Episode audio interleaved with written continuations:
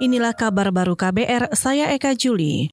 Saudara anggota DPR Papua, John Gobay, mendesak Kapolres Mimika, Agung Marlianto, segera dicopot.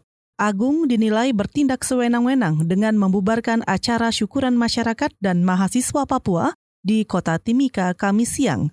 Padahal acara bakar batu ini digelar sebagai bentuk syukuran lantaran mahasiswa Mimika dari tanah rantau kembali ke kampung halamannya dengan selamat. Polisi menahan empat orang dalam peristiwa ini. Apa yang salah dari acara selamatan yang dibuat oleh Lemasa? Lemasa pada tanggal 18 September sudah mengajukan izin keramaian kepada Kapolres Mimika. Mestinya Kapolres itu mengamankan saja, bukan membubarkan. Anggota DPR Papua John Gobay menambahkan, Pembubaran acara syukuran itu memperlihatkan Kapolres Mimika tidak memahami adat istiadat setempat. Ia mendesak polisi segera membebaskan empat warga Papua yang masih ditahan. Sementara itu, Kapolres Mimika Agung Marlianto mengklaim acara syukuran itu tidak memiliki izin. Kata dia, kepolisian telah menyampaikan ke panitia agar membatalkan kegiatan.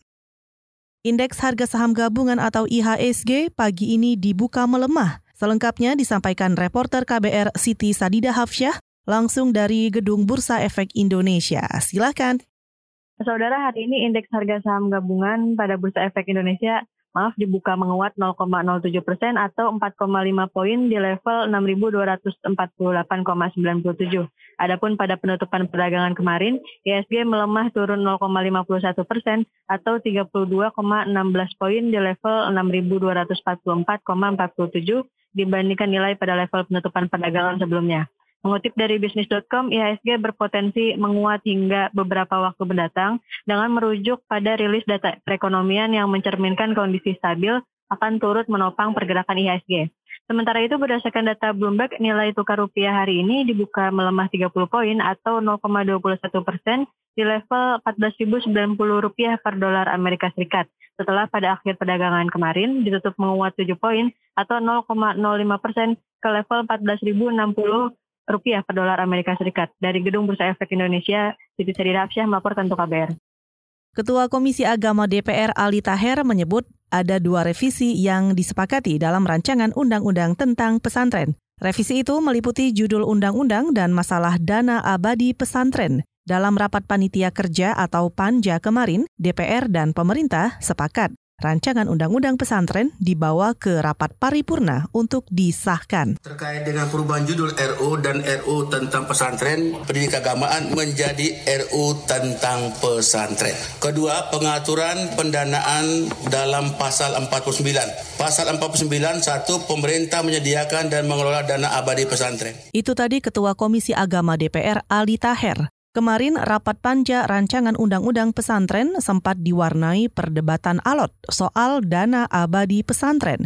DPR mengusulkan ada dana abadi khusus pesantren. Namun Menteri Agama Lukman Hakim Saifuddin menolak usulan itu karena dinilai tidak efisien. Pada akhirnya rapat panja mengetok dana abadi pesantren diambil dari dana pendidikan. Peneliti Lembaga Demografi Universitas Indonesia Abdillah Hasan meminta produk rokok populer seperti sigaret kretek mesin atau SKM dikenai cukai rokok paling tinggi. Ia beralasan jenis rokok ini paling banyak diminati masyarakat. Menurutnya, kebijakan kenaikan tarif cukai tahun depan tidak bakal banyak berdampak jika rokok sigaret kretek mesin atau SKM hanya dikenai tarif rendah akan kami apresiasi ya. apabila harapannya adalah yang dinaikkan tertinggi itu adalah untuk rokok yang paling laku, rokok yang paling disukai oleh perokok, yaitu sigaret kretek mesin golongan satu. Peneliti Lembaga Demografi Universitas Indonesia Abdillah Hasan masih menunggu rincian kenaikan tarif cukai 23 persen yang akan dituangkan dalam peraturan Menteri Keuangan.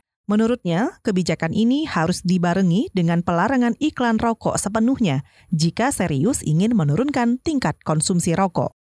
Demikian kabar baru, saya Eka Juli.